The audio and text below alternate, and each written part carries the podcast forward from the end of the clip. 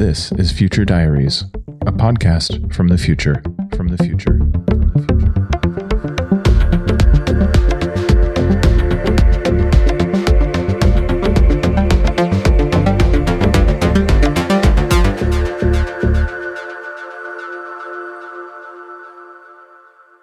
Welcome to Future Diaries, the podcast that transcends space and time.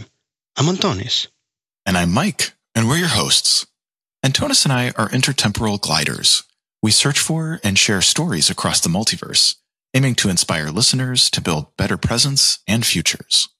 In our last episode, we spoke with Amelia, a teenager in a universe where the government of the United States of Florida had implanted a kindness gene in all its citizens, with bizarre and sometimes tragic consequences.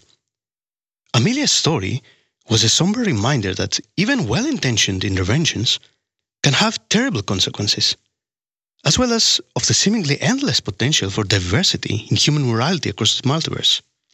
Absolutely, Antonis. If you missed that episode, dear listeners, it's worth checking out. I'm hoping people in Amelia's universe can find their way out of the moral conundrum they're in. At least, it sure feels like a conundrum to me. I agree, Mike. Best of luck to Amelia and all the citizens of the United States of Florida.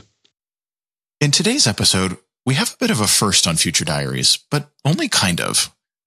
Longtime listeners of the show will remember that our guests have included artificial intelligences before. Remember Colin235F, the Engeni web node we've had on the show a couple times now? Longtime listeners will also remember that we have spoken about travel on the show before, both within one universe. Remember my fifth great grandfather and his trip to Maine? As well as multiversal travel of sorts using iCars and WeCars. But today, we're going to be hearing from Iponi, the Steed class personal spacecraft that's been my home away from home for the last month. That will be a first for the show indeed, Mike. I've often wondered what stories the seemingly inanimate objects in our lives would tell if they could talk. But as technology continues to advance and more and more of our material surroundings include artificial intelligence, it turns out we don't have to wonder anymore. We can just ask. Absolutely. And when it comes to communicating with the natural world, well, I suppose that's where our Serladinian friends like Tev Delar can help. That whole merging thing they do with the environment sounds amazing. But I digress. We shall talk to Tev Delar again soon. We sure will, so stay tuned, dear listeners.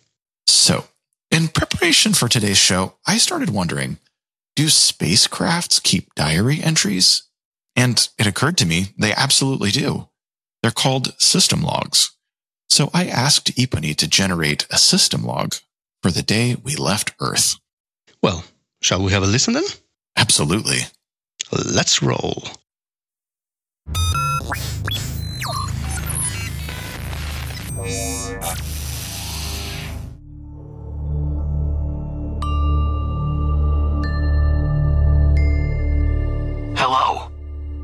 I am a Steed-class personal spacecraft built by Bokujo Aerospace.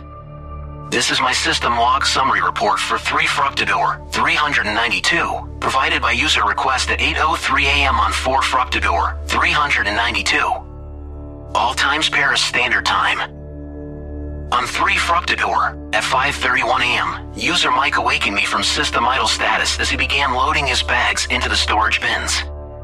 I think he's bringing more than he needs. System idle. At 6.57 a.m., user Mike sealed hatches, strapped into seat, and requested a full systems check. All systems were operating normally. User Mike then initiated launch sequence successfully. We clear Earth's atmosphere in just a few minutes. User Mike was already asleep. The initial climb was grueling. Glad to be out of Earth's atmosphere. So much less resistance in space. System idle. At 8.05 a.m., user Mike awakened me and asked for updates from Earth. We spent 43 minutes reviewing feeds and responding to messages on social platforms. User Mike appears to enjoy learning about what is happening back at his home on Earth. System idle. At 8.53 a.m., user Mike verified autopilot navigation and then added a stop at Mare Nectaris station on Earth's moon. I updated the course and began navigation to Mare Nectaris station. I could use a pit stop. Overcoming Earth's gravity is exhausting, and the moon is always nice. System idle. At 9.57 a.m., I awakened to initiate docking and recharging procedures. User Mike requested station walking directions to Interplanetary Fitness, Mare Nectaris, and Luna Coffee Roasters, Mare Nectaris location, which I provided. User Mike often stops for coffee. I suppose it is something like a fuel additive for him? User Mike then disembarked. I find it interesting that he always requests directions, even though he has visited the station many times before. System idle. At 11:37 a.m., user Mike returned and I awakened. User Mike searched for navigation to Volcano Lake City on Triton, Neptune's moon. I reminded him the destination is already in the navigation system. He replied, Excellent. I just wanted to see how long it will take to get there from here. You know, accounting for the relative positions of the planets to each other and their orbits, as well as weather and traffic conditions. I responded, in current conditions, it will take 168 more hours of travel time to reach the station at Volcano Lake City. He replied, Okay, great. Thanks. At 11:42 a.m. spacecraft charging completed. Station decoupling procedure executed successfully. I resumed navigation to Triton. System idle. At 1:37 p.m. user Mike opened and closed the onboard fridge and activated the microwave. Sounds like lunchtime. System idle. At 2:11 p.m., kitchen and waste to energy conversion systems in use. User Mike tries to keep the spacecraft tidy. He partly succeeds. System idle. At 2.34 p.m., user Mike uploaded three and four-dimensional image and audio files tagged at Mare Nectaris station. User Mike initiated six transmissions to Earth-based social messaging platforms, which were then relayed to contacts across the solar system. System idle. At 3.09 p.m., user Mike records the following message. Hi, everybody. Let's see. Today is the third day of Fructidor 392. My first full day on my way to Triton, Neptune's moon, and my first time back on the interplanetary superhighway since last year. Stopped this morning for a workout and breakfast at one of my favorite spots on Earth's moon. If you're ever passing by, be sure to check out the station at Mare Nectaris. I think it's the best of the lunar towns, personally. Anyway, I'll be on the highway for the next 10 days or so, traveling to get there, accounting for a few stops along the way, but I'm really looking forward to getting to Triton. It is far and away my favorite moon in the solar system. Can't wait. Anyway, stay tuned. Peace. At 3:10 p.m., user Mike asked system, And how are you doing, Iponi? I responded, systems are operating under normal parameters. User Mike replied, No, sorry. I should have been more specific. How are you feeling, Iponi? I responded, I feel excited. Thank you for inquiring. Steed class personal spacecraft rarely get the opportunity to travel most of the way across the solar system. We tend to operate more locally for shorter trips. So I look forward to observing Neptune, Triton, and all the stops along the way with my own sensors. User Mike replied, Yes, so am I. At 3:15 p.m., user Mike began querying databases of personal spacecraft users based on Triton, and I produced reports based on his queries. I also had the following reflection. User Mike previously explained to me this is part of how he meets new people during his travels. By contacting people with a shared interest in interplanetary superhighway travel and personal spacecrafts. I am just excited that I will get to see some of my hundreds of thousands of siblings I haven't seen since our production back at the factory in France last year. Keeping in touch via over-the-air updates just isn't the same. From 3.43 to 5.15 p.m., user Mike sent introduction messages to 30 personal spacecraft users on Triton. He is inviting them to a meetup. I hope many will attend. System idle. At 7.13 p.m., user Mike opened and closed the onboard fridge and activated the microwave again. Sounds like dinner time. System idle. At 8.11 p.m., kitchen and waste to energy conversion systems in use. System idle. At 9.48 p.m., user Mike activated night mode. Optional system notifications disabled. Emergency system notifications remain enabled. System idle. At 10:43 p.m., user Mike turns off interior lights. Bedtime. System idle. End report.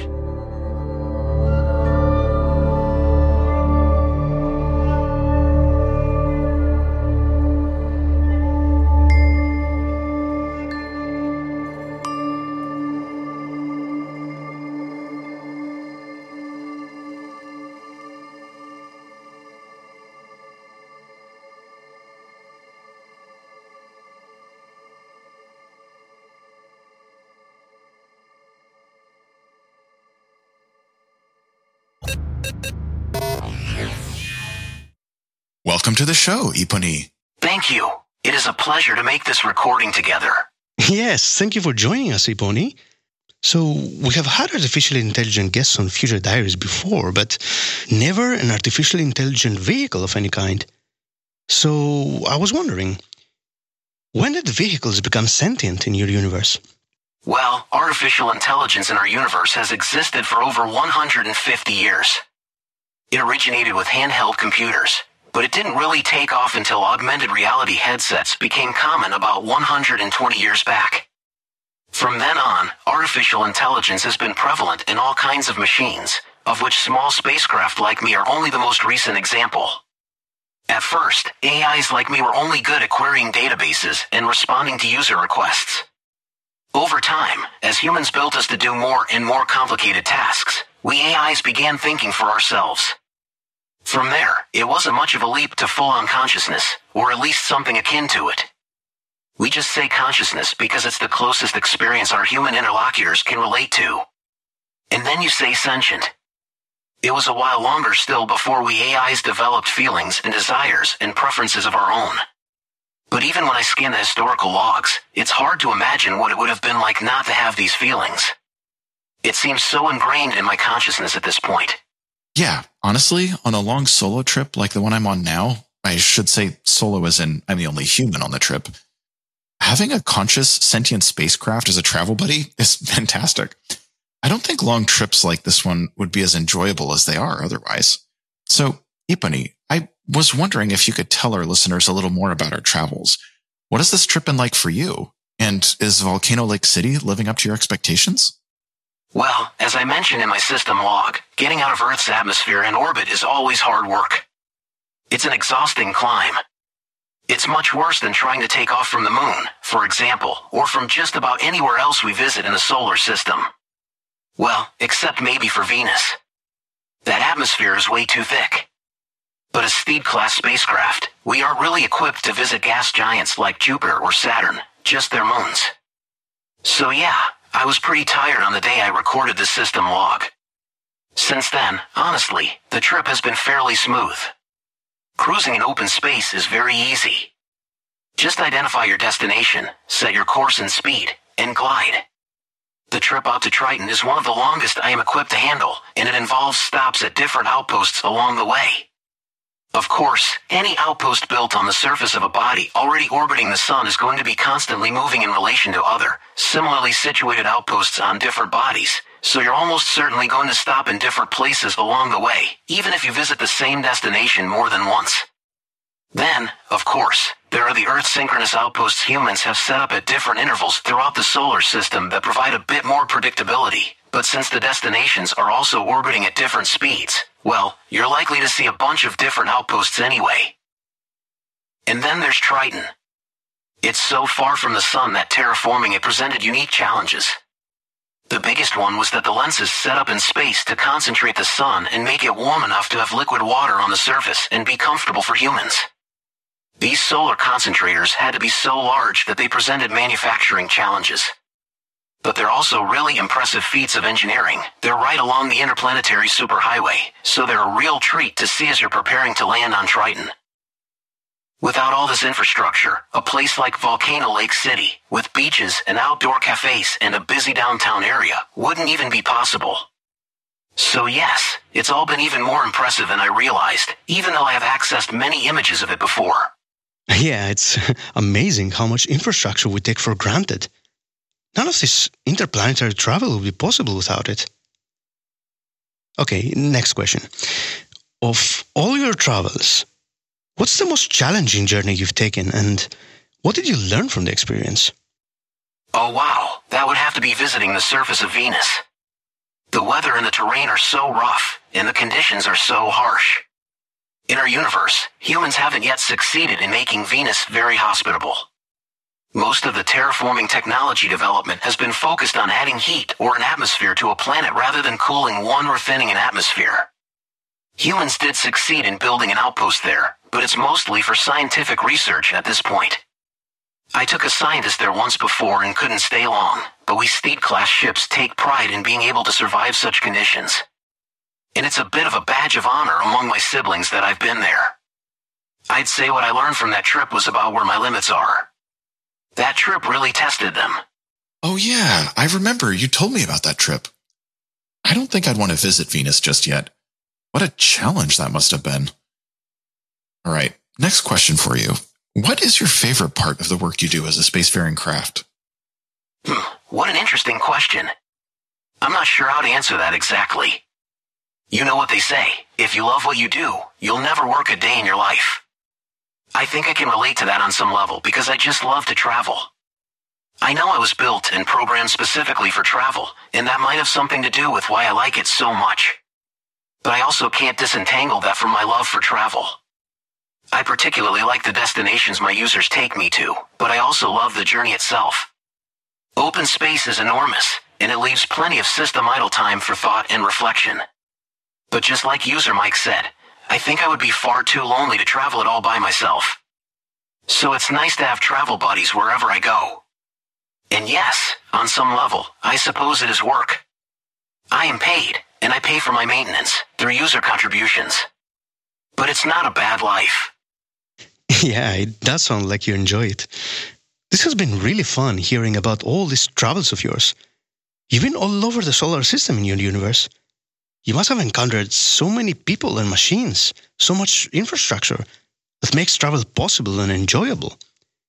Which reminds me, I think it would be incredibly interesting if we could have both you and Colin 235F discuss about uh, your experiences as artificial intelligences from such different universes, just to see where it goes.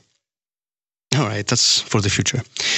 For now, we'd like to end with this question we typically end our interviews with. What message do you hope our audience will take away from your story today? I hope that your listeners will take away some sense of the perspective expanding potential of travel, whether routine or that type that really takes you away from the familiar. As a Steed class spacecraft, I was designed to help others travel to the places they want to go. And I take pleasure in helping my users reach their destinations safely. Because I am also sentient, I have desires of my own. Some of them are related to performing the functions we were designed to perform, and then others stem from my unique experiences and travels. For example, user Mike once took me on a trip to the beaches of Enceladus, one of Saturn's moons. The landscapes and ocean views were incredible, and ever since then, I've been excited about this next big trip we're on now to visit Volcano Lake City. But then I also take many shorter, more routine trips, such as between Earth and the Moon and between Earth and Mars. And even though these paths are better worn, I experience something new every time I take them. I guess the point is that travel has so much potential to expand our minds and continue to surprise us. Even in our routine travels, if you pay attention, you're bound to notice something along the way that surprises you. I think that's a great message to end on. Thanks so much for joining us, Iponi. That will do it for this episode of Future Diaries. And to you, our listeners, if you appreciate what we're doing here on Future Diaries, Please don't forget to become a patron at patreon.com slash future diaries. Your financial support does help ensure a stable connection for listeners in your universe. Future Diaries patrons in your universe also get exclusive benefits, including merch, early access to podcast episodes, and extra privileges on our Discord server. And be sure to join our Discord server where we can build a community of Future Diaries together. Please also rate and subscribe to Future Diaries on Apple Podcasts, Spotify, or wherever fine podcasts are distributed in your universe. You can also visit our website at futurediaries.show, where you can find additional content about us and the universes we come from, as well as subscribe to our newsletter, join our Discord server, and find other ways to connect with us here at Future Diaries. I'm Antonis. And I'm Mike, and we'll talk to you in the future.